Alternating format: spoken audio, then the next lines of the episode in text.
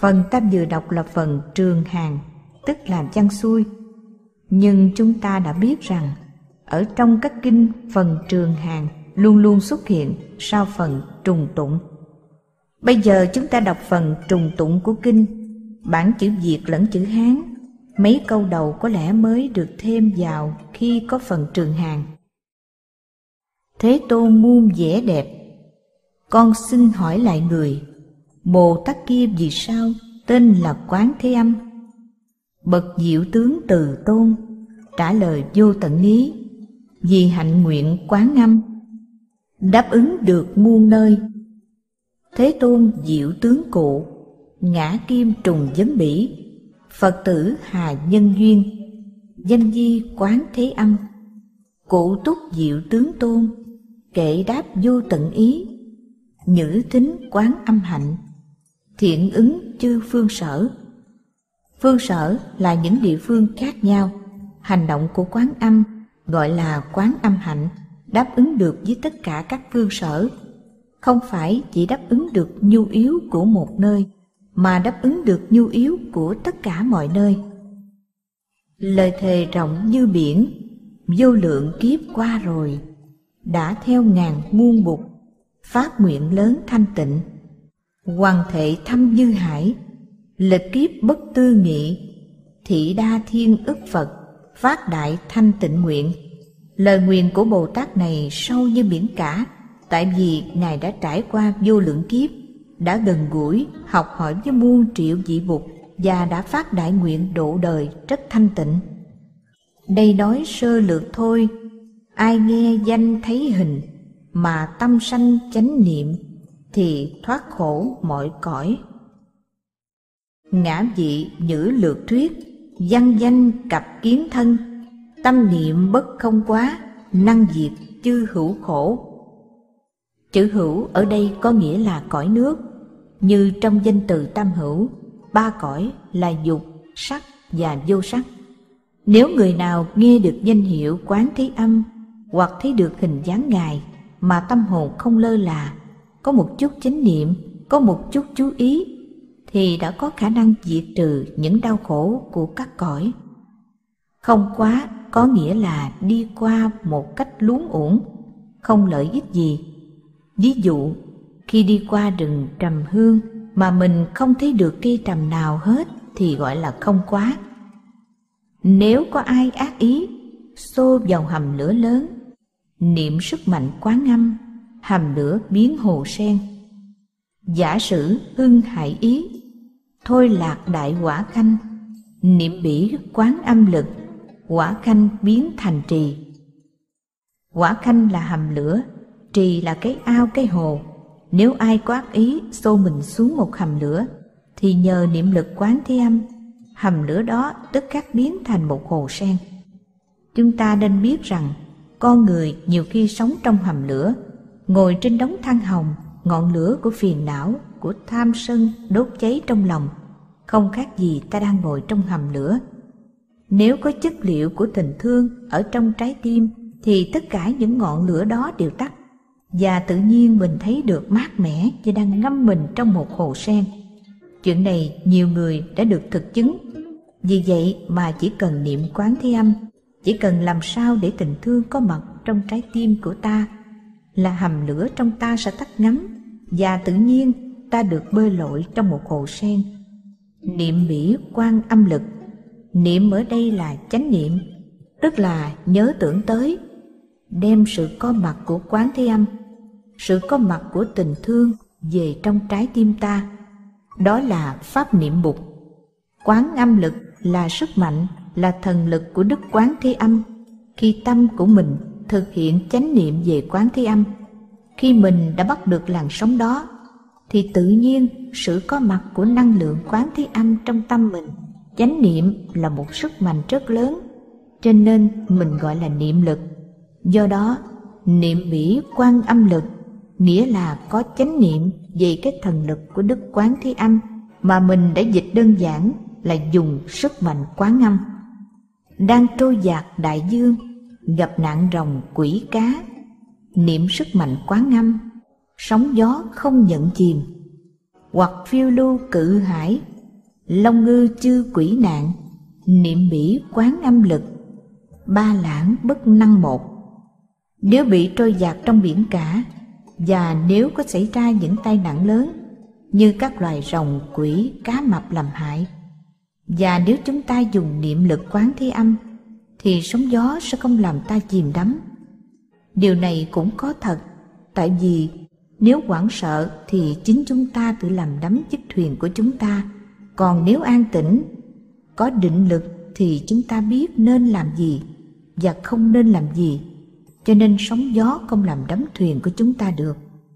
Đứng chóp núi Tu Di bị người ta xô ngã, niệm sức mạnh Quán Âm như mặt trời trên không.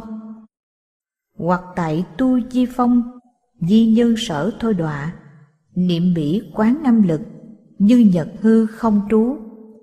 Đây là một hình ảnh rất đẹp. Nếu ta đứng ở đỉnh núi Tu Di mà có một người đứng sau lưng xô chúng ta ngã xuống thì nguy hiểm không cùng, nhưng nếu dùng niệm lực Quán Thế Âm thì chúng ta sẽ đứng lơ lửng trong hư không như là mặt trời, như nhật hư không trú. Đó là một hình ảnh rất tuyệt vời, không có gì động tới mình được. Mình không bị sa ngã, rớt rụng được. Khi có tình thương ở trong trái tim rồi, thì dù mình đang ở vào tình trạng khó khăn, giống như đứng ở đỉnh núi Tu Di, và bị người khác dẫn dụ lôi kéo, xô đẩy vào vực thẳm, vào đường tội lỗi, thì mình cũng sẽ vững chãi như mặt trời trong hư không, chẳng hề bị lay chuyển, sa ngã. Có một năm làm tiệc chúc Tết, làng Mai đã dùng năm chữ như nhật hư không trú để chúc mừng năm mới cho mọi người. Bị người giữ đuổi chạy, rơi xuống núi Kim Cương, niệm sức mạnh Quán Âm không hao một mảy lông. Bị oán tặc dây hãm, cầm đao thương sát hại, niệm sức mạnh Quán Âm, oán tặc thấy thương tình. Hoặc bị ác nhân trùng, đọa lạc Kim Cang Sơn, niệm bỉ Quán Âm lực, bất năng tổn nhất mau. Hoặc bị oán tặc nhiễu, các chấp đao gia hại, niệm bỉ Quán Âm lực, hàm tức khởi từ tâm. Nếu bị những oán tặc vi hãm, cầm dao cầm kiếm định làm hại mình, nếu mình dùng niệm lực Quán Thế Âm thì tất cả đều phát khởi lòng thương. Bị khổ nạn vô quan, sắp sửa bị gia hình, niệm sức mạnh Quán Âm, đao kiếm gãy từng khúc. Hoặc cao dương nạn khổ, lâm hình dục thọ chung, niệm bỉ Quán Âm lực, đao tầm đoạn đoạn hoại.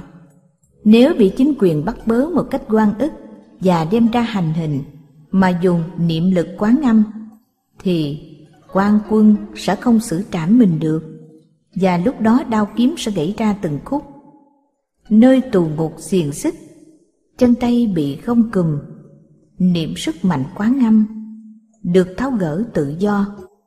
Hoặc tù cấm già tỏa, thủ túc bị nữ giới, niệm bỉ Quán Âm lực, thích nhiên đắc giải thoát. Nếu bị bắt, bị tra tấn, bị tù đày, mà biết dùng niệm lực Quán Âm thì sẽ tháo gỡ được những thứ đó và sẽ được giải thoát tự do. Gặp thuốc độc trù ếm, nguy hại đến thân mình, niệm sức mạnh Quán Âm, người gây lại gánh chịu. Chú trớ chư độc dược, sở dục hại thân giả, niệm bỉ Quán Âm lực, hoàng trước ư bổn nhân. Người ta dùng thuốc độc, dùng những phép trù, phép ếm để mong hại mình. Nếu mình dùng niệm lực Quán Âm thì những thứ độc dược đó trở lại làm hại người chủ xướng. Đây là một đoạn kinh mà khi đọc tới tôi không thích lắm. Cố nhiên khi mình có ác tâm thì chính mình sẽ là người phải gánh chịu cái ác tâm đó. Có ác tâm thì khi chưa làm, trong người mình đã bị các độc tố tham sân si làm cho đau khổ rồi. Khi đã làm thì cố nhiên gây nhân nào sẽ chịu quả đó. Nhưng đứng trên phương diện từ bi mà nói, thì khi niệm Quán Thế Âm, mình có lòng thương ở trong trái tim của mình, thì mình chỉ muốn bản thân mình thoát khỏi cái nạn đó thôi, chứ mình không muốn thuốc độc hay những phép trù ếm trở lại làm hại tác giả. Vì vậy tôi nghĩ mình nên chữa lại đoạn kinh này, đã đành rằng hại nhân thì nhân hại, đó là theo đúng luật nhân quả. Nhưng nếu niệm Quán Thế Âm thì lòng từ của Quán Thế Âm sẽ cứu mình và cứu luôn cả người đó, làm cho họ mở mắt ra để lần sau họ không còn làm như vậy nữa.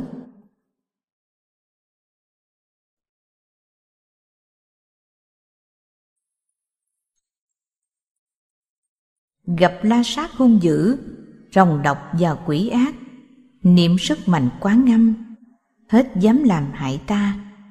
Gặp ác thú vây quanh, nanh vuốt thật hải hùng, niệm sức mạnh Quán Âm, đều vội vàng bỏ chạy. Rắn độc và bò cạp, lửa khói ung hơi độc, niệm sức mạnh Quán Âm, theo tiếng tự lui về.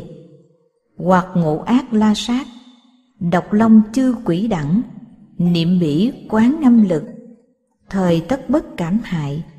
Nhược ác thú vi nhiễu, lợi nha trảo khả bố, niệm bỉ Quán Âm lực, tật tẩu vô biên phương. Ngoan xà cặp phúc yết, khí độc yên quả nhiên, niệm bỉ Quán Âm lực, tầm thanh tự hồi khứ. Xuất hiện để hại mình, khi niệm lực Quán Thế Âm thì tất cả những thứ đó đều nghe theo tiếng niệm và tự trở về nơi xuất xứ của chúng. Sấm sét, mây, điện chớp, mưa đá tuôn xối xả, niệm sức mạnh Quán Âm để kịp thời tiêu tán. Dân lôi cổ xiết điện, giáng bạc chú đại vũ, niệm bỉ Quán Âm lực, ứng thời đắc tiêu tán. Đây là phần nói về những tai nạn do thiên nhiên gây ra, sấm sét, lục lội, mưa đá, bão bùng. Khi những thứ đó xuất hiện, và nếu mình an trú trong niệm lực Quán Thế Âm thì tâm ta an tĩnh, đạt được sự vô quý, và những thứ đó sẽ kịp thời tiêu tán, không làm ta sợ hãi nữa.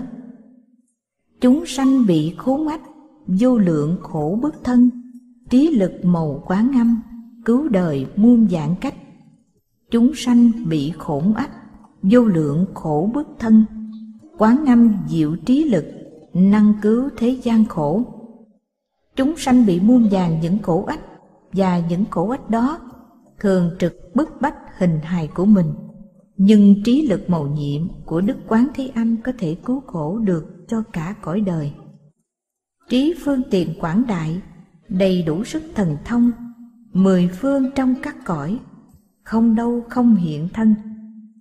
Cụ túc thần thông lực, quảng tu trí phương tiện, thập phương chư quốc độ, vô sát bất hiện thân.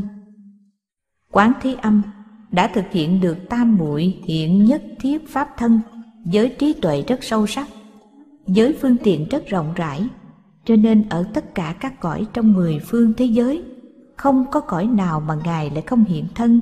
Sát ở đây nghĩa là cõi. Những nẻo về xấu ác, địa ngục, quỷ, súc sinh, khổ sanh, lão, bệnh tử, cũng từ từ dứt sạch. Chủng chủng chư ác thú, địa ngục, quỷ, súc sanh, sanh, lão, bệnh, tử, khổ, dĩ tiệm tất linh diệt. Chủng chủng nghĩa là nhiều loại khác nhau. Chư ác thú là những nẻo đường ác độc, tức là những đường đưa về địa ngục, ngạ quỷ, súc sanh. Ác là dữ, thú không phải là loài vật mà là những đường đi, những nẻo về. Trong ý thức của mình có những nẻo đi và đường về rất làm vực thẳm, mà cũng có những nẻo về rất thênh thang. Không phải chỉ dùng hai chân mới đi được, mình có thể đi bằng cái tâm của mình. Nếu không được điều phục và hộ trì thì tâm mình thường dẫn mình đi theo con đường địa ngục, ngạ quỷ hoặc súc sanh. Đi về nẻo của thiên, nhân, Atula thì đỡ hơn. Dĩ tiệm tất linh diệt, tiệm là từ từ, linh diệt là làm cho nó mất đi. Như vậy khi niệm và đưa hình bóng của Quán Thế Âm ngự trong trái tim mình, thì tự nhiên những nẻo về tối tâm của tâm sẽ tiêu tan từ từ, và ánh sáng chánh niệm sẽ mở cho chúng ta những con đường quang đãng. Chúng ta nên biết rằng tâm của chúng ta nhiều khi dông ruổi, trong những nẻo đường rất hôn mê, rất đen tối, có ý muốn tự tử hay có ý muốn giúp người. Đó đều là những nẻo về của ý. Niệm Quán Thế Âm là một trong những phương pháp điều phục và hộ trì tâm, để tâm ta đừng đi về những nẻo đường tâm tối như vậy. Niệm Quán Âm một thời gian, từ từ những nẻo về tâm tối đó của tâm ý sẽ dứt sạch. Đó gọi là dĩ tiệm tất linh diệt. Đây là một phương pháp chữa trị rất hữu hiệu của khoa tâm lý trị liệu. Quán chân, quán thanh tịnh, quán trí tuệ rộng lớn, quán bi và quán từ, thường nguyện, thường chiêm ngưỡng. Chân quán, thanh tịnh quán, quảng đại trí tuệ quán, bi quán cặp từ quán, thường nguyện, thường chiêm ngưỡng. Đây là năm phép quán có liên hệ đến danh từ Quán Thế Âm. Niệm Quán Thế Âm đúng theo phương pháp chính thống thì lúc niệm ta phải thực tập năm phép quán nói trên. Chân quán tức là quán về sự thật, nhìn rõ để thấy được sự thật, không bị vọng tưởng chi phối, không bị những cái vỏ, cái hình thái dối gạt bên ngoài làm cho mình mờ mắt. Dùng cặp mắt quán chiếu để thấy được bản chất của sự vật thì gọi là quán chân. Quán thanh tịnh là phép quán có thể mang lại cho mình sự bình lặng, sự trong sáng của tâm hồn. Nó chuyển hóa, lấy đi những hắc ám, tối tăm và bụi bặm của tâm hồn thì gọi là quán thanh tịnh. Quảng đại trí tuệ quán tức là quán về trí tuệ lớn, nghĩa là quán về bát nhã ba la mật. Ở đây có nghĩa là quán về không, là đại bát nhã. Quảng đại là đại, trí tuệ là bát nhã, cho nên quảng đại trí tuệ quán là quán về không.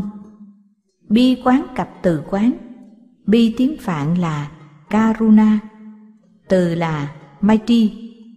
Đó là bản chất của Quán Thế Âm. Khi ta niệm Quán Thế Âm thì trong tâm ta có những chất liệu từ và bi. Nếu có những chất liệu đó thì chắc chắn sự chuyển hóa sẽ tới. Đây không phải là vấn đề tín ngưỡng hay mê tín. Thường nguyện, thường chiêm ngưỡng tức là ta phải luôn luôn tâm nguyện và chiêm ngưỡng năm phép quán đó. Chiêm ngưỡng ở đây tiếng Anh là contemplation. Quán vô cấu thanh tịnh, mặt trời tuệ phá ám, điều phục nạn gió lửa, chiếu sáng khắp thế gian. Vô cấu thanh tịnh quán, tuệ nhật phá chư ám, năng phục tai phong hỏa, phổ minh chiếu thế gian. Vô cấu có nghĩa là không dơ bẩn. Tuệ nhật phá chư ám là mặt trời của trí tuệ phá tan tất cả những màn hắc ám. Năng phục tai phong hỏa là điều phục được những thiên tai gió lửa. Năm phép quán đó có tính cách vô cấu thanh tịnh. Đó là một mặt trời trí tuệ có khả năng phá tan những bức màn hắc ám, điều phục được tất cả các tai nạn, gió, lửa và chiếu sáng khắp cùng thế gian. Đó là thần lực của năm phép quán. Tâm bi như sấm động, lòng từ như mây hiền, pháp cam lộ mưa xuống, dập trừ lửa phiền não. Bi thể giới lôi chấn, từ ý diệu đại dân, chú cam lộ pháp vũ, diệt từ phiền não diệm. Bi thể tức là cái chất liệu của lòng bi, giống như tiếng sấm động. Đại bi Quán Thế Âm là Quán Thế Âm có lòng thương rất lớn. Ở đây chúng ta thấy một hình ảnh rất đặc thù. Lòng thương thường được so sánh với một cái gì rất dịu hiền, nhưng ở đây lòng thương được so với tiếng sấm động. Chúng ta nhớ ở Kinh Duy Ma, sự im lặng có khi được xem là sự im lặng sấm sét, im lặng nhưng có hùng lực và hiệu năng rất lớn. Ở đây lòng thương được ví với sấm động, tại vì lòng thương là một năng lượng tích cực, không phải thương trời chảy nước mắt và không làm gì hết. Tâm bi không phải là một thứ năng lượng thương xót tiêu cực. Sức mạnh của tâm bi hùng vĩ như sức mạnh của sấm chớp, Lòng từ ở đây được diễn tả dưới hình thái của các trận mưa, từ ý diệu đại dân, để cho tất cả mọi loài đều được thấm nhuần chất nước cam lộ đó. Đây là những hình ảnh rất thi ca. Thế gian của chúng ta như một đám cháy, trong ta mỗi người là một đám cháy, chúng ta đang cháy từ trong ra ngoài. Chúng ta là một thân cây đứng trong một khu rừng đang bốc cháy, và lòng từ bi của Quán Thế Âm như là những đám mây hiền. Với sự tác động của sấm sét, những đám mây đó biến thành mưa để chữa trị những đám cháy trên thế gian và làm cho cây cối mọc lên xanh tươi. Nơi án tòa kiện tụng, chốn quân sự hải hùng, niệm sức mạnh Quán Âm, oán thù đều tiêu tán. Tránh tụng kinh Quan Xứ, bố quý quân trận trung, niệm bỉ Quán Âm lực, chúng quán tất thối tán. Vào các phiên tòa kiện tụng hay ra nơi trận mạc đầy bom đạn, nếu chúng ta biết sử dụng niệm lực Quán Thế Âm, thì tất cả những oán thù và tai nạn kia đều có thể vượt qua. Tiếng niệm, tiếng Quán Âm, tiếng Phạm, tiếng Hải Triều, tiếng vượt thoát tiếng đời, hãy nên thường quán niệm. Diệu âm, Quán Thế Âm, Phạm âm, Hải Triều âm, thắng bỉ thế gian âm, thị cố tu thường niệm. Đây là những câu rất hay trong Kinh Phổ Môn. Năm phương pháp quán kể trên là năm phép quán nói về chữ đầu trong danh hiệu của Bồ Tát. Quán ở đây Kinh nói về năm chữ âm, tức là nói về năm loại âm thanh có liên hệ tới Bồ Tát Quán Thế Âm. Trước hết là diệu âm.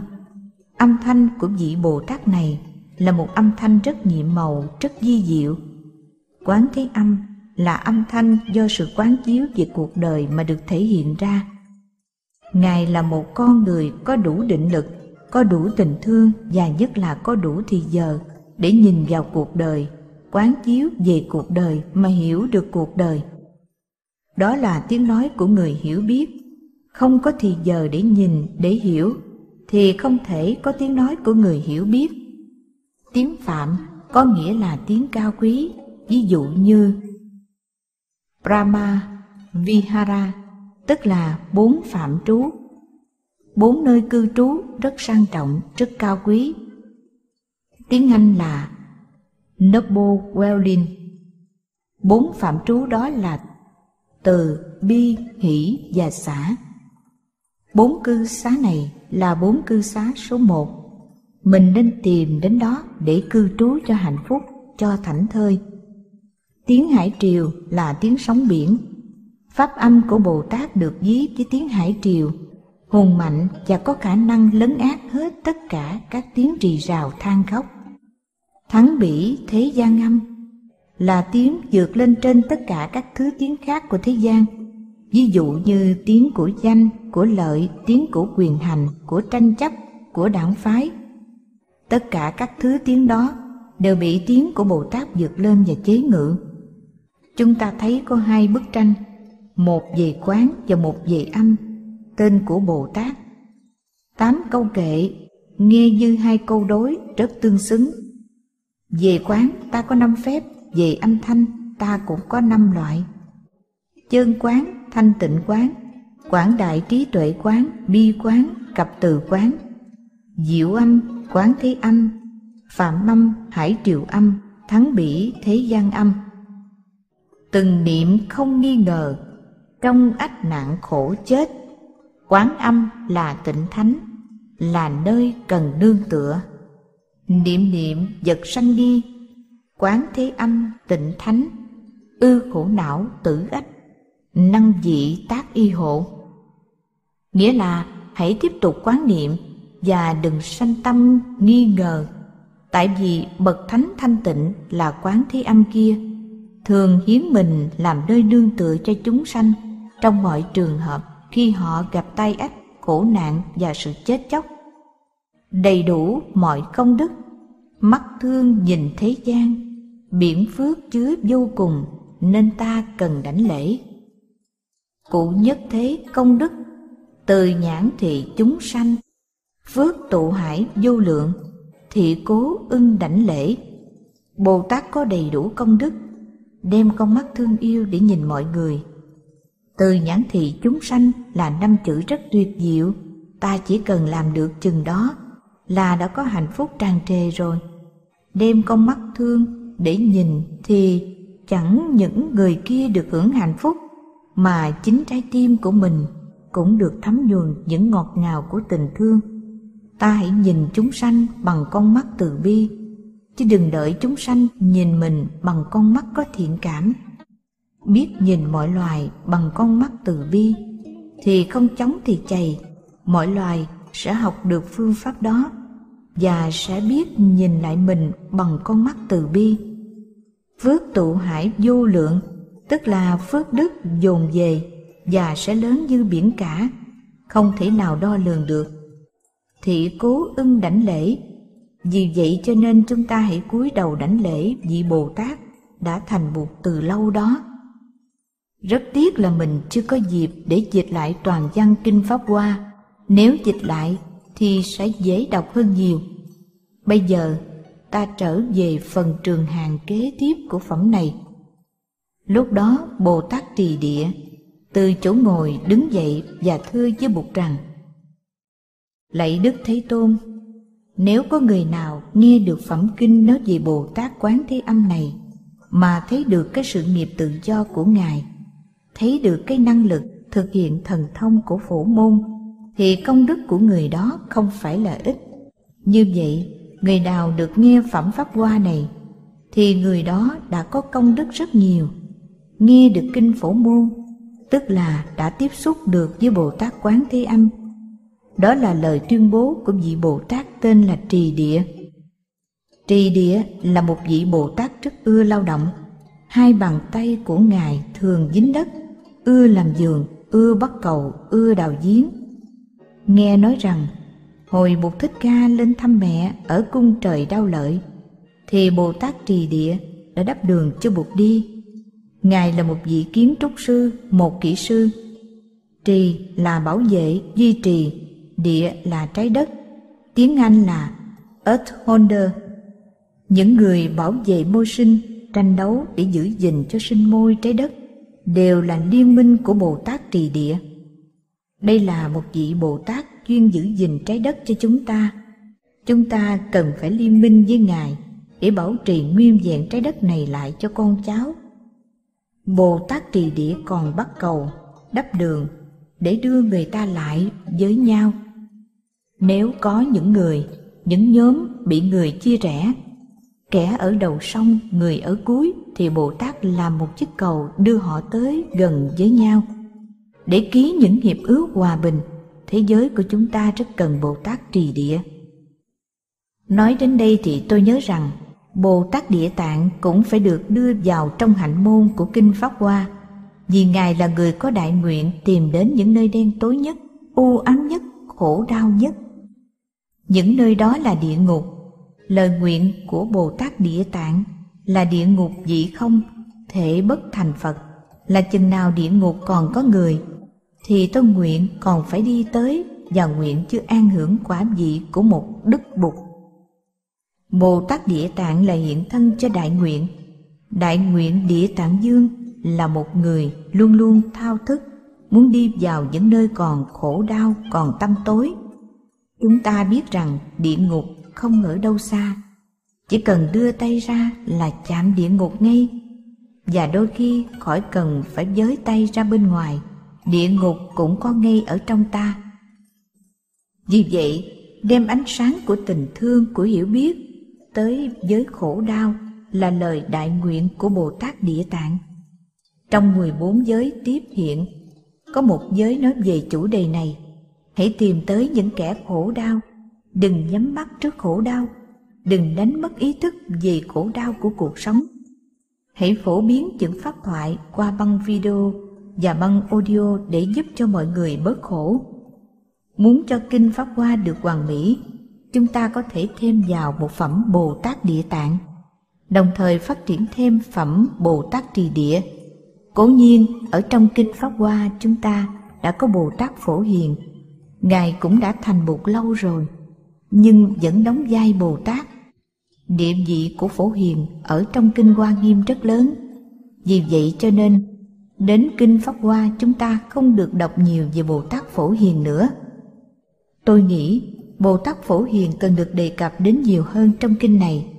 Tại vì Bồ-Tát Phổ Hiền là một người tượng trưng rất nhiều cho hạnh môn, và hạnh môn của Bồ-Tát Phổ Hiền có tới mười điểm. Nói tới hạnh môn thì phải nói tới Phổ Hiền, vì chúng ta thường xưng tụng Phổ Hiền là Bồ-Tát Đại Hạnh. Thành ra sự có mặt của Bồ-Tát Phổ Hiền trong phần hạnh môn rất là quan trọng. Phật tử Việt Nam ai cũng thuộc mười hạnh của Phổ Hiền, vì bài hồi hướng có nhắc đến mười hạnh đó. Một, nhất giả lễ kính chư Phật, nghĩa là mình phải tỏ lòng tôn kính đối với bậc giác ngộ. Hai, nhị giả xưng tán Như Lai, phải khen ngợi Như Lai, khen bằng nhiều cách, không phải bằng lời mà là bằng hành động. Ba, tam giả quản tu cúng dường, phải thực hiện việc cúng dường, hiến tặng, cúng dường chúng sanh là cúng dường Bụt. Bốn, tứ giả sám hối nghiệp chướng, phải sám hối, luôn luôn phải đổi mới. Năm, ngũ giả tùy hỷ công đức, hễ ai làm được một việc gì tốt, thành công và có niềm vui là mình phải vui theo, phải yểm trợ hết lòng. Sáu, lục giả thỉnh chuyển pháp luân, người nào có khả năng làm giáo thọ, mình phải yểm trợ và cầu họ đi giảng dạy, đừng bắt họ ở ru rú trong chùa.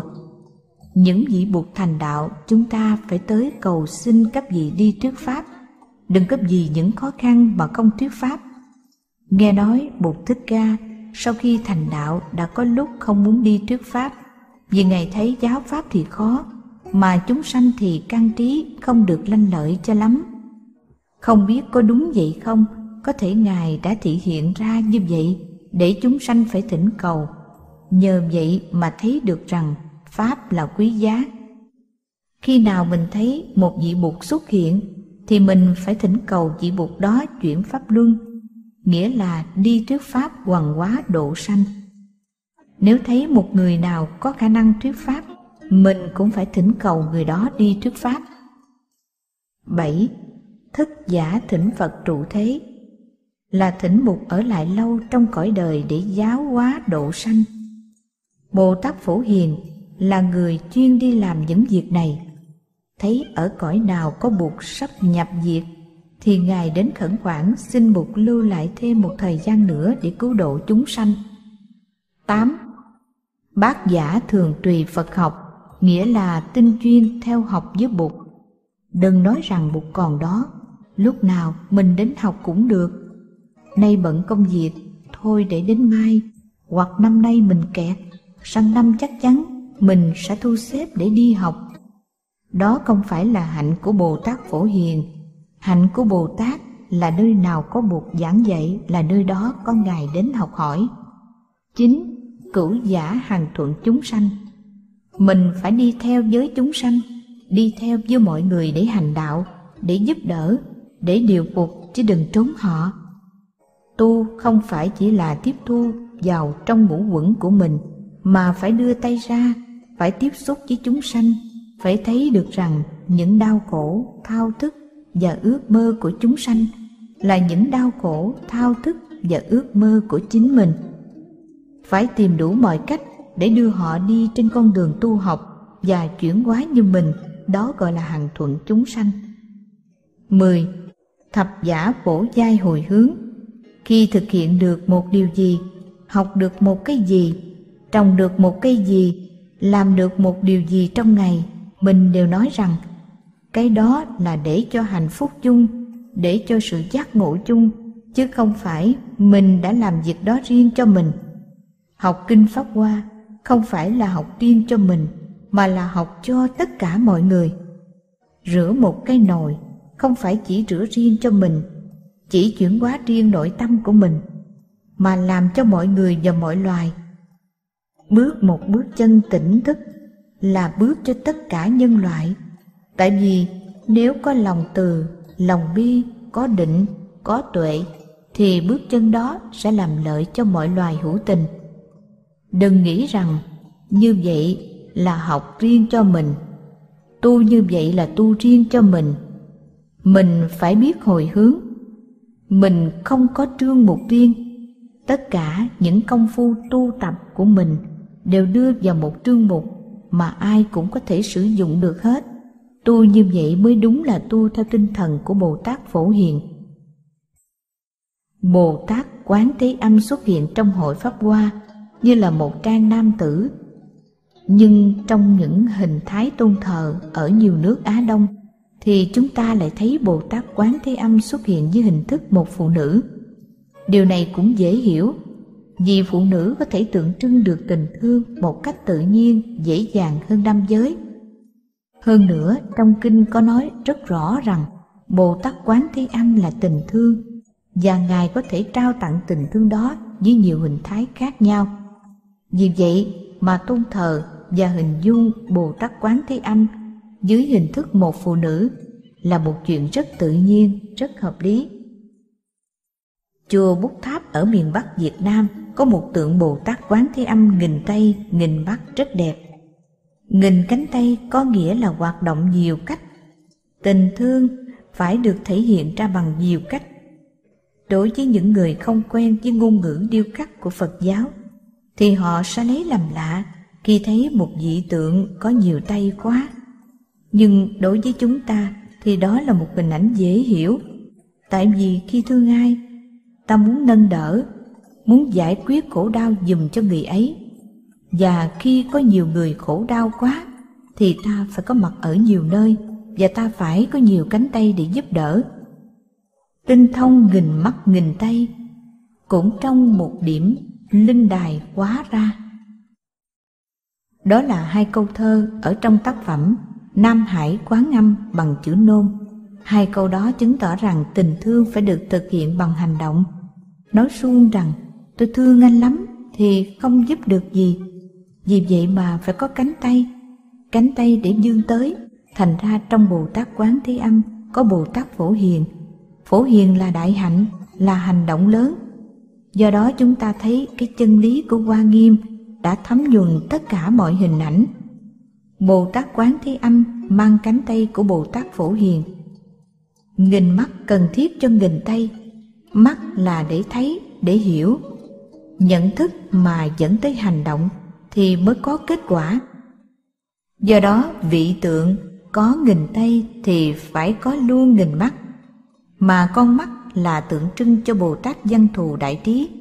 Con mắt là để nhìn sâu, nhìn kỹ, để phát hiện ra sự thật. Đó là tác dụng của thiền quán. Thiền quán nghĩa là nhìn cho thật sâu, cho thật kỹ, để thấy được cái chân tướng của sự vật. Vì vậy mà con mắt là tượng trưng cho thiền quán. Khi nhìn kỹ Bồ-Tát Văn Thù, mình cũng thấy có trái tim của Quán Thế Âm và cánh tay của Phổ Hiền. Cho nên, một vị Bồ-Tát chứa đựng tất cả các vị Bồ-Tát khác, đó là chân lý của Hoa Nghiêm. Tinh thông nghìn mắt nghìn tay, cũng trong một điểm linh đài hóa ra. Xem trong biển nước Nam ta, Phổ Môn có Đức Phật Bà Quán Âm. Hình tượng đã là như vậy, thì sự hành trì cũng như vậy. Tại sao lại có một ngàn? Một ngàn chỉ là con số tượng trưng, một ý niệm về nhiều, nhiều lắm, thiên thủ thiên nhãn. Vào dịp lễ kỷ niệm hai nghìn năm trăm, ngày Bụt nhập Việt ở New Delhi, Ấn Độ, phái đoàn Việt Nam từ Hà Nội có sang tham dự và có thỉnh theo tượng Đức Quán Âm thiên thủ thiên nhãn để cho các phái đoàn quốc tế thấy cái tác phẩm nghệ thuật đó của Việt Nam. Hồi đó đất nước mình còn chia làm hai, miền Nam đã gửi một phái đoàn và miền Bắc một phái đoàn khác, và hai phái đoàn đã bí mật gặp nhau ở Ấn Độ. Phái đoàn miền Nam do Hòa thượng Huệ Quang lãnh đạo. Hồi đó, Tổng hội Phật giáo Việt Nam ở miền Nam có một tờ tạp chí chính thức gọi là tờ Phật giáo Việt Nam. Hòa thượng Huệ Quang làm chủ nhiệm, còn tôi là chủ bút. Trong khi lãnh đạo phái đoàn sang Ấn Độ, Hòa thượng bị đứt mạch máu và viên tịch tại bên đó. Ở nhà chúng tôi có ra một số báo đặc biệt để tưởng niệm cố Hòa thượng chủ nhiệm Huệ Quang. Hồi đó phái đoàn miền Bắc có Hòa thượng Trí Độ, và cư sĩ Lê Đình Thám, cùng một số các vị khác. Hai vị trên có công lớn trong việc chấn hưng đạo Bụt ở Việt Nam. Phái đoàn miền Nam có luật sư Trần Thanh Hiệp đi làm thông ngôn. Tôi vẫn còn nhớ lúc anh Hiệp đến Phật học đường Nam Việt để mượn cuốn từ điển Anh Việt. Hồi đó ở Việt Nam tiếng Anh chưa được phổ biến lắm. Vào chùa thấy tượng Quán Âm ngàn mắt ngàn tay. Nếu quen với ngôn ngữ của điêu khắc Phật giáo thì chúng ta hiểu ngay. Đây là hình tượng để nói lên một thứ tình thương chân thật, được xây dựng bằng cái thấy, bằng sự quán chiếu, bằng hiểu biết do sự nhìn sâu. Đây là một thứ tình thương đích thực, không phải thứ thương suông, bởi vì nó được thể hiện bằng những cánh tay. Khi hướng dẫn khách vào chùa, ta phải giải thích như vậy để họ có thể hiểu được. Nếu không, họ sẽ thắc mắc, vì mỗi nền văn hóa có một thứ ngôn ngữ riêng. Đôi khi con mắt kia mình phải tìm mới thấy. Nhìn qua thì chúng ta chỉ thấy dị tượng có nhiều cánh tay thôi. Nhưng nếu nhìn cho kỹ, ta sẽ thấy trong mỗi bàn tay có một con mắt. Bàn tay mà có con mắt là quan trọng lắm. Bàn tay mà không có con mắt là nguy hiểm vô cùng. Hành động mà không đi theo sự hiểu biết thì sẽ đưa đến sự đau khổ cho người mình thương, chứ đừng nói người mình không thương. Ai cũng muốn đem lại hạnh phúc cho đất nước, cho đồng bào, cho nhân loại, cho các loài. Nhưng cái tình thương không có sự hiểu biết thì chưa hẳn là tình thương, và có thể gây đổ vỡ dù mình có đầy tràn thiện chí. Thiện chí chưa phải là tình thương, cái ý muốn thương chưa phải là thương. Khả năng thương là khả năng thấy và khả năng hiểu để hành động. Vì vậy mà các nhà điêu khắc đã diễn tả tình thương rộng lớn của Bồ Tát Quán Thế Âm như cả ngàn cánh tay và con mắt trong mỗi bàn tay. Sự tu hành của mình, nói tóm lại, là để đặt vào trong lòng bàn tay của mình một con mắt. Chừng nào mình đặt được một con mắt vào lòng bàn tay của mình, thì lúc đó hành động của mình sẽ có an toàn. Bất cứ hành động nào của mình cũng sẽ đem lại hạnh phúc cho người và cho chính mình. Nếu chưa có con mắt ở trong lòng bàn tay, thì chúng ta phải cẩn thận. Tu quán là để có con mắt tuệ, tuệ nhãn. Có tuệ nhãn, thì dù muốn hay không cũng sẽ có từ bi. Tại vì cái thấy sâu sắc đưa tới cái thương đích thực. Và tình thương không thể nào không biểu hiện bằng hành động. Người hành giả như một máy thâu hình hay máy thâu thanh, phải có những điều kiện mới có thể cảm ứng được với những luồng sóng truyền thanh hay truyền hình. Những đài phát thanh và phát hình luôn luôn có đó. Nhưng mình phải có cái đồng thanh đồng khí thì mới tương ứng và tương cầu được với những đài phát lớn. Bụt và các vị Bồ Tát là những đài phát thanh và phát hình lớn, luôn luôn có mặt ở trong vũ trụ. Nhưng nếu cái máy thu của mình không hội đủ điều kiện thì mình sẽ không bắt được những làn sóng đó, và mình nói rằng không có phát thanh, không có phát hình, không có làn sóng điện. Trong bài kệ kiến giải của Sư Cô Như Phước, Sư Cô nói rằng cái bí mật của hạnh phúc là sống cho trọn vẹn ngày hôm nay và tiếp nhận được tình thương đến từ muôn loài. Tình thương đó có thật và đang đến. Cũng tương tự như những làn sóng truyền thanh, truyền hình đang tới với mình luôn luôn. Nhưng tại vì tâm mình bị bích lấp, cho nên mình không mở được cõi lòng để đón nhận tình thương đó. Không khí hay là nước trong, những thứ này sẵn sàng có mặt đó cho mình. Nhưng vì mình tự trốn tránh cái tháp ngà đau khổ của mình, cho nên mình không đón nhận được tình thương của không khí, của nước trong, của đám mây, của mặt trời. Tất cả đều có ý muốn nuôi dưỡng che chở cho mình. Bụt và Bồ Tát cũng vậy. Đó là những sự có mặt rất thực tế mà không cần phải có một đức tin mới tìm thấy được.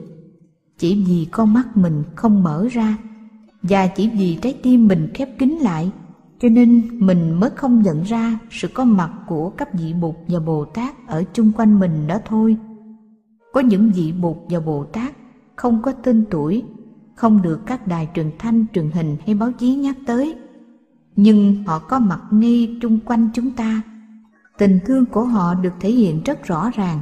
Họ là những Bồ Tát vô danh, có mặt khắp mọi nơi. Trong bước đường hành đạo ở Tây Phương, thỉnh thoảng tôi có gặp những vị Bồ Tát như vậy. Họ là Bồ Tát lớn, nhưng không ai nhìn rõ họ để có thể nhận ra họ là những vị Bồ Tát lớn. Ví dụ ở Hòa Lan, có một phụ nữ mới trong giàu. Mình không thấy gì đặc biệt cả. Bà tên là Herbie Konkruz. Bà đã giúp rất nhiều cho trẻ em ở Việt Nam. Trong Đệ Nhị Thế Chiến, bà đã tạo nơi ẩn náu cho rất nhiều người Do Thái và đã giúp di chuyển hàng chục ngàn người Do Thái sang các nước khác để họ khỏi bị chết dưới bàn tay của người phát xít. Một người có tâm địa và hành động như vậy, nếu ta không gọi là Bồ Tát thì gọi là gì nữa? Vậy bà, bà đã không có chứng minh thư, không có bằng tưởng lệ, chẳng có một giấy tờ gì để công nhận việc cứu độ chúng sanh của bà. Tôi chỉ vì may mắn nên đã được gặp bà trên bước đường hành đạo. Bà sống rất đơn giản, đạm bạc và đã thực hiện được điều mà mình không ngờ một phụ nữ có thể đơn phương làm được. Trong thời gian làm việc chung, tôi thấy bà vẫn tiếp tục giúp những người câm, người điếc ở trong các nước xã hội chủ nghĩa một cách rất sốt sắng và âm thầm. Bà đã không mang danh là Phật tử, không mang một danh xưng nào hết. Mình phải có một trái tim rộng mở, phải đừng có thành kiến mới nhận ra được những vị Bồ Tát có mặt chung quanh mình, ở cùng trong xã hội với mình. Hiện giờ tại các nước Tây Phương cũng như Đông Phương, có những người đang âm thầm làm việc để cứu trợ cho biết bao nhiêu người bệnh tật, nghèo đói, cùng khổ, đang bị áp bức. Họ làm những việc cứu trợ đó một cách rất im lặng. Nếu ta nhởn nhơ trong hoàn cảnh của ta, thì ta không thấy được sự có mặt của những người đó, và không biết đến những hoạt động rất lặng lẽ nhưng rất thực tế của họ. Họ không cần báo chí tường thuật, không cần đài phát thanh, phát hình đề cập đến, nhưng họ đã làm được những việc như vậy từ mấy mươi năm nay, và vẫn tìm được niềm vui và sự an bình trong công tác hàng ngày. Ở Huế, có một Phật tử tên là Bác Siêu. Bác tuy rất im lặng, nhưng vì bác đã làm việc xã hội lâu ngày quá, nên ở Thừa Thiên không ai là không biết bác, và ai cũng nghĩ bác là một vị Bồ Tát. Bác làm việc rất âm thầm, vốn liếng của bác chỉ là một chiếc xe đạp rất cũ, vậy mà ở đâu bác cũng đạp đến được, và bác đã giúp cho rất nhiều gia đình đơn bạc, nghèo đói, bệnh tật. Bác không có gia tài, nhưng bác có một trái tim, vì vậy mà bác đã có nhiều bạn hữu có thể giúp bác làm công việc từ thiện. Năm một nghìn chín trăm sáu mươi tư, trong một chuyến về Huế, tôi đã mời bác lên chùa Từ Hiếu để được chuyện trò và học hỏi những kinh nghiệm của bác. Hồi đó, tôi vừa thành lập trường thanh niên phụng sự xã hội và nghĩ rằng mình sẽ thực hiện những công tác tình thương trên toàn quốc có tính cách hệ thống và tỷ lệ lớn hơn bác Siêu. Đó là tại tôi nghĩ rằng mình đang làm theo phương pháp mới, mình đào tạo nhiều cán bộ cùng một lúc, và mình đã nghiên cứu, học hỏi kinh nghiệm từ các nước, cho nên mình sẽ làm hay hơn bác. Trong khi ngồi nói chuyện với bác, tôi vẫn mang cái niềm tự tin rằng mình sẽ khoa học hóa và hệ thống hóa được công việc, và tôi muốn mời bác gia nhập vào trong công tác này. Mục đích của trường thanh niên phụng sự xã hội không chỉ là công việc từ thiện mà gồm cả công việc phát triển xã hội. Phong trào thanh niên phụng sự xã hội là để giúp dân, giúp nước, chứ không phải là để làm từ thiện đơn thuần. Giúp dân, giúp nước là giúp cho chính mình. Sau khi nghiên cứu nhiều nơi, tôi trở về lập trường thanh niên phụng sự xã hội nhằm bốn mục tiêu. Một, giáo dục. Nông thôn có nhiều làng không có trường học và trẻ em lêu lỏng, không có học vấn. Vì vậy công việc đầu tiên của một tác viên xã hội khi về làng là tìm cách chơi với các em để dạy các em. Mình có thể chơi và dạy các em ở ngoài bờ sông hay dưới gốc đa. Khi số lượng các em lên đến hai, ba mươi đứa, lúc trời mưa, mình kéo nhau vào xin tá túc ở nhà của một dân làng để tiếp tục việc học. Từ từ cái ý niệm xây một mái trường bằng tre và lá dừa phát sinh ra, và chính người tác viên đó sẽ đề nghị dân làng họp lại để làm ngôi trường đó cho làng. Đừng đợi chính quyền hay một sự giúp đỡ từ bên ngoài, vì đợi thì sẽ phải đợi hoài. Thanh niên phụng sự xã hội phải bắt đầu từ những cái gì mình có, từ những cái gì mình biết, chứ không chờ đợi một sự viện trợ, dù sự viện trợ đó là từ chính quyền của nước mình. Hai. Y tế. Thành lập một trạm y tế, dạy dân làng cách phòng ngừa tật bệnh, và tự thiết lập những nhà vệ sinh bằng xi măng rẻ tiền, dạy trẻ em ngăn ngừa những bệnh thông thường như bệnh cảm, sốt rét, bệnh đau mắt, vân vân. Ba. Kinh tế. Làm sao cho sự sản xuất của dân làng tăng lên, ví dụ tìm cách tổ chức hợp tác xã, chỉ cho dân làng sử dụng phân bón đúng mức, cách chọn hạt giống, phương pháp trị liệu những chứng bệnh của cây cối, mùa màng. Tổ chức để dân làng có thể làm những tiểu công nghệ trong giờ rảnh rỗi để tăng thêm ngân sách gia đình, giúp cho dân làng biết phương pháp chăn nuôi gà, vịt mà không để chúng bị bệnh tật. Bốn. Tổ chức giúp dân làng tổ chức lại làng xã, công việc tương trợ, tại vì nếu không tổ chức lại đàng hoàng thì mình không thành công được. Hồi đó với kiến thức, với kinh nghiệm như vậy, tôi nghĩ rằng phong trào thanh niên phụng sự xã hội sẽ là một hình thái hoạt động mới, và so với hình thái hoạt động cổ điển của bác Siêu thì nó phải tiến bộ hơn nhiều. Cho nên tôi có niềm tin rất lớn, và tôi nghĩ rằng mình có thể làm hay hơn bác Siêu.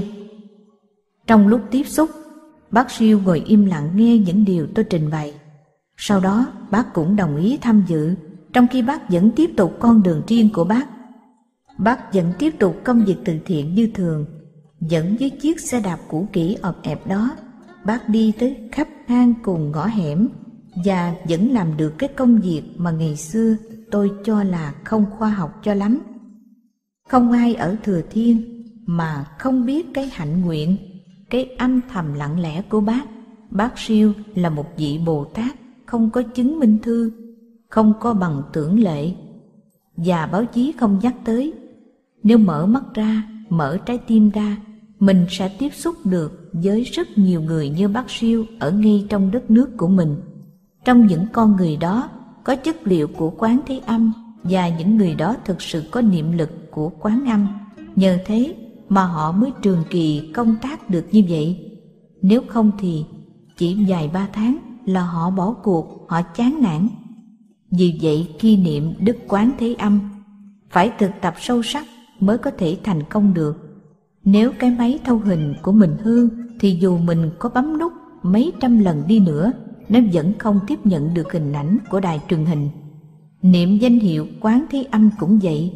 Mình phải chuẩn bị tâm của mình cho thanh tịnh, cho chí thành, thì mình mới bắt được cái nguồn năng lượng đại bi kia. Niệm mà thấy cái hiểu và cái thương có mặt trong ta, thì lúc đó niệm mới thực sự hữu hiệu. Còn niệm bằng miệng mà trong lòng vẫn có hờn giận, nghi kỵ, tham lam, buồn chán, thì mình sẽ không bắt được cái tinh lực của Đức Quán Thế Âm. Muốn thừa hưởng được niệm lực Quán Âm, thì mình phải bắt được niệm lực ấy.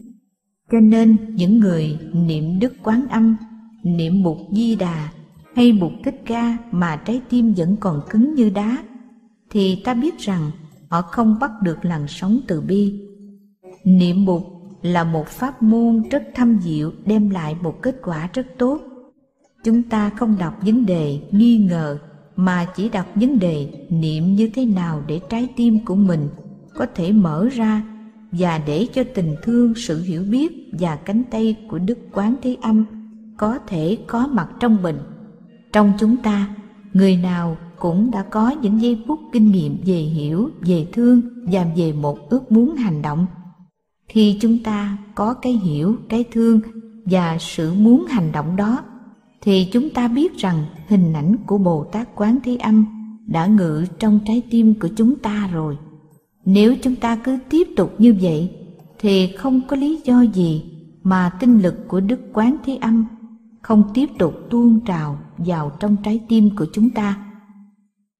Khi niệm Quán Thế Âm, ta phải niệm một cách thông minh, phải biết rằng niệm theo phương pháp nào thì mới có kết quả, và ta phải giúp cho những người khác. Đừng để cho họ niệm một cách mê tín, máy móc và sai lạc. Niệm Đức Quán Thế Âm như niệm một vị thần linh. Chỉ biết ăn hối lộ, cúng chuối, cúng xôi và mong Đức Quán Thế Âm đứng về phe mình để đánh dẹp phe kia. Niệm như vậy thì ngàn đời Bồ Tát Quán Thế Âm cũng không ứng hiện được trong trái tim của ta. Tại vì Bồ Tát Quán Thế Âm là hiện thân của cái hiểu, cái thương và cái hành động. Mình cũng đừng có nghĩ rằng Đức Bồ Tát Quán Thế Âm là một thực tại hoàn toàn ở ngoài mình. Đây là giáo lý của Hoa Nghiêm, mà cũng là giáo lý của Pháp Hoa. Giáo lý này cũng căn cứ trên nguyên tắc duyên sinh hay duyên khởi. Khi chắp tay lễ Bụt, mình phải thấy rằng Bụt có trong ta và ta có trong Bụt, thì sự lễ lạy đó mới đúng với tinh thần Phật giáo. Chúng ta thấy trong đạo Hồi hay trong đạo Cơ Đốc cũng có sự lễ lạy, nhưng có thể sự lễ lạy này không giống như sự lễ lạy trong đạo Bụt. Chúng ta có một pháp môn lạy mà đã mấy ngàn năm nay người Phật tử đã thực tập rất đều đặn, rất thâm sâu. Dâng hương cũng là một pháp môn đặc thù. Chúng ta không chỉ dâng hương trầm mà dâng hương giới, hương định và hương tuệ, hương giải thoát và hương giải thoát tri kiến. Có giới, có định và có tuệ để dâng lên thì Bụt bằng lòng hơn. Sau khi dâng hương lên rồi, chúng ta mới quán tưởng, tức là chúng ta lạy xuống. Phép quán tưởng này là một phép quán tưởng rất cao siêu. Có một lần tôi trình bày tại Đại học Boston cho những nhà thần học nghe về phép quán tưởng này, và họ rất lấy làm ngạc nhiên vì không có một tín đồ nào lễ lạy vị giáo chủ của mình với một tinh thần như vậy. Chắp tay lại mình đọc: năng lễ, sở lễ tánh không tịch, cảm ứng đạo giao nan tư nghị. Có nghĩa là người kính lễ và người được kính lễ, cả hai đều không có sự có mặt riêng biệt và tách rời khỏi nhau. Đây là đạo lý duyên sinh được nhìn nhận. Bạch Đức Thế Tôn, con đang lễ lại Ngài, và con biết rằng con được làm bằng Ngài, và Ngài được làm bằng con. Đức Thế Tôn được làm bằng những chất liệu không phải là Thế Tôn, cũng giống như một bông hoa được làm bằng những chất liệu không phải là bông hoa, như ánh sáng, đám mây, phân bón. Đức Thế Tôn cũng vậy, Ngài được làm bằng những chất liệu không phải Thế Tôn, trong đó có con. Vì vậy, trong Thế Tôn có con.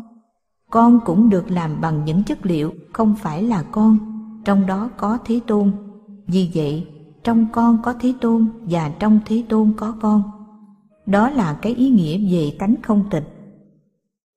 Có tôn giáo nào mà người tín đồ nhìn vị giáo chủ của mình và tuyên bố như vậy trước khi lạy không?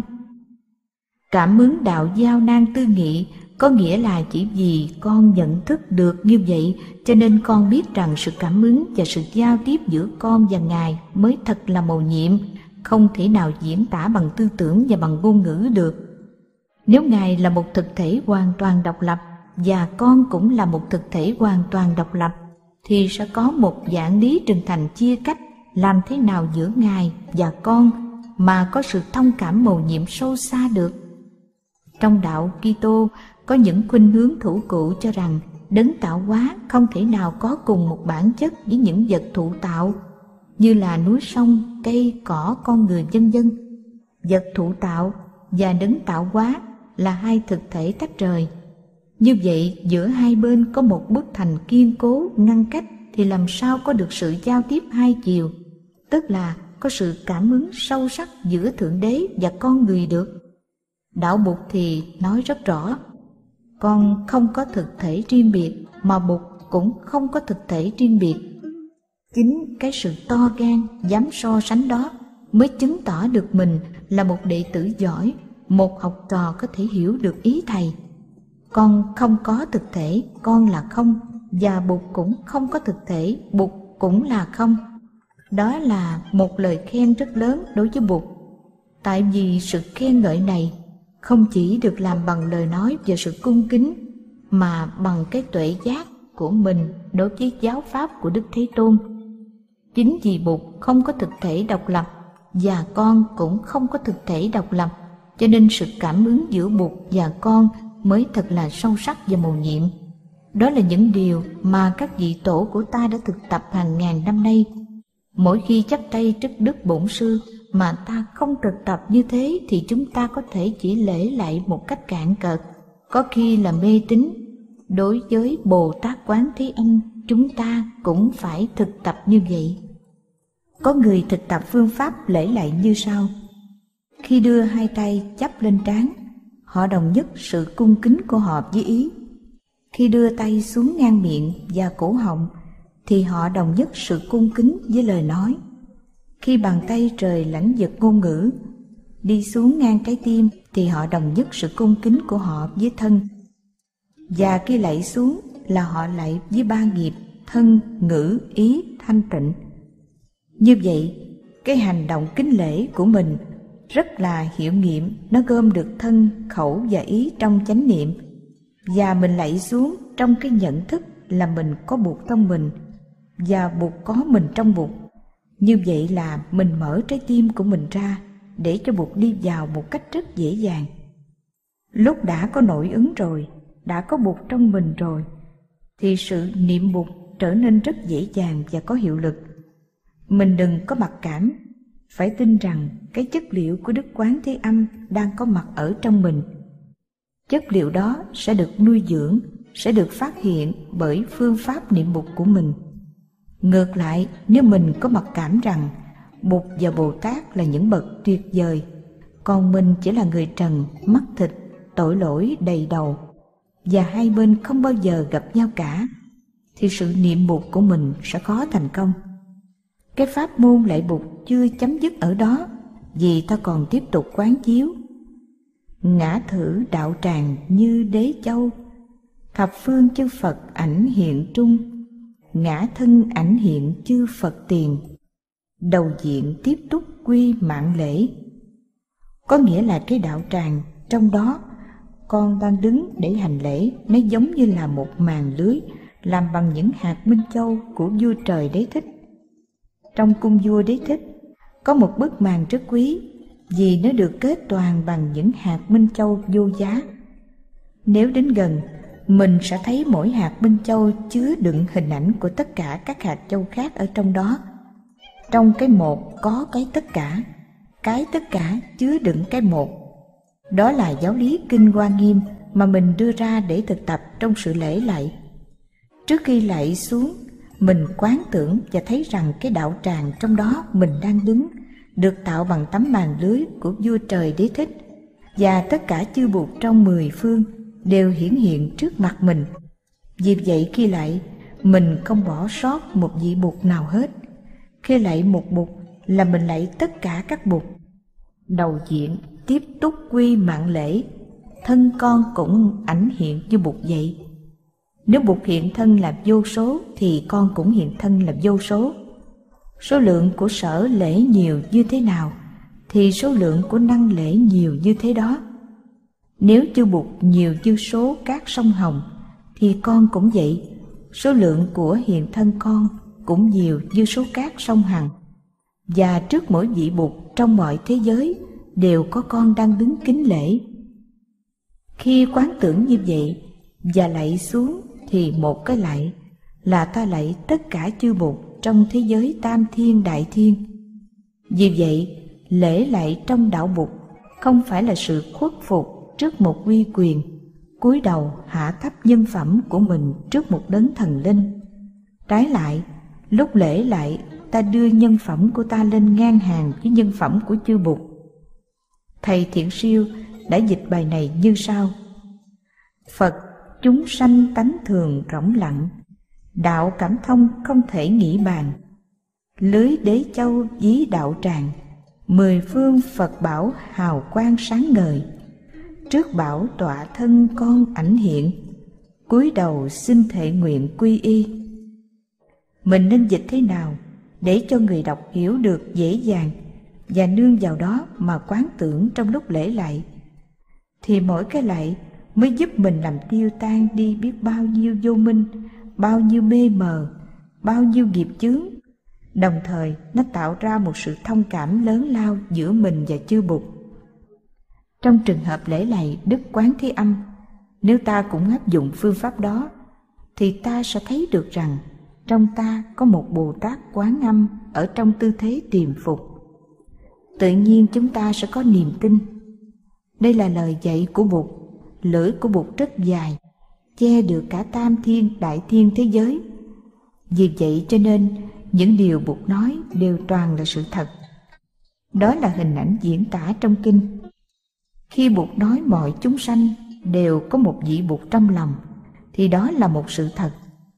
Vì vậy trong mỗi chúng ta đều có tiềm phục một Đức Quán Thế Âm. Nếu chúng ta tu tập cho có những điều kiện để hạt giống Quán Thế Âm ở trong ta được tưới tẩm, có không gian và thời gian để phát triển, thì đó là một hình thái niệm Bụt. Tại vì Đức Quán Thế Âm không phải chỉ ở bên trong hay ở bên ngoài ta. Nói rằng Ngài chỉ có ở bên trong ta thì không đúng, mà nói Ngài chỉ có ở bên ngoài thì cũng không đúng luôn. Phật tánh có ở khắp nơi. Làng Mai đã cống hiến bản dịch bài quán tưởng như sau: trong thể tính chân như, không chủ thể đối tượng, đệ tử kính lạy Bụt. Trong tương cảm diệm màu, biểu hiện khắp mười phương, như đế châu ảnh chiếu, nơi nào cũng có Bụt và có con kính lạy. Khi thấy rõ được sự tiềm phục của Bồ Tát Quán Thế Âm trong ta, thì tự nhiên ta sẽ có sự cung kính đối với ngũ uẩn của chúng ta. Chúng ta không còn phiền trách, khinh thường, không còn hờ hững với ngũ uẩn của chúng ta nữa. Đồng thời nhìn quanh, chúng ta cũng không chê trách, khinh thị, đối xử tệ bạc với những hợp thể của ngũ uẩn chung quanh ta, tức là những bạn tu, những sư anh, sư chị của chúng ta. Họ đều có Đức Quán Thế Âm trong ngũ uẩn của họ. Tại vì chúng ta chưa biết cách, cho nên chưa đánh động và làm sống dậy được Bồ Tát Quán Thế Âm ở trong họ. Người đó có vẻ như không có tình thương, không có hiểu biết, không biết lo cho những người khốn khổ. Sự thật là Đức Quán Âm trong họ đang ở trong tư thế tiềm phục, và ta chưa đủ khả năng để giúp người bạn kia tiếp xúc được chất liệu cam lộ Quán Thế Âm. Cho nên khi biết lễ lạy Đức Quán Thế Âm trong ta, thì ta cũng biết lễ lạy Đức Quán Thế Âm trong người khác. Tu học là dùng những phương tiện quyền xảo để giúp người và chuyển hóa mình. Đôi khi chỉ cần nói một câu mà mình có thể đánh động được tình thương và sự hiểu biết trong con người đó. Và nhờ vậy mà người đó chuyển hóa. Mình không cần làm nhiều mà chỉ cần làm đúng. Làm sao để làm đúng? Mình phải biết quan sát tâm trạng của người đó, biết người đó đang bị kẹp vào cái gì. Thấy được rồi thì chỉ cần nói đúng một câu là tháo gỡ được cho người đó. Đối với người bạn tu của mình cũng vậy. Họ có thể là khô cằn, họ có thể là đa nghi, nhưng với con mắt trạch pháp của mình, với phương tiện quyền xảo của mình, với ngôn ngữ và tình thương của mình, mình có thể làm cho mạch tình thương ở trong họ tuôn chảy trở lại. Đó là một hình thức lễ lạy, biến người đó thành một người bạn đồng hành của mình trên con đường thực tập từ bi. Chúng ta có thể về Huế để tìm Bác Siêu, nhưng chúng ta cũng có thể tìm được Bác Siêu ở ngay đây. Nếu Bác Siêu ở trong trái tim của ta đã hiện ra rõ, thì việc đi tìm Bác Siêu bên cạnh chúng ta sẽ trở nên rất dễ dàng.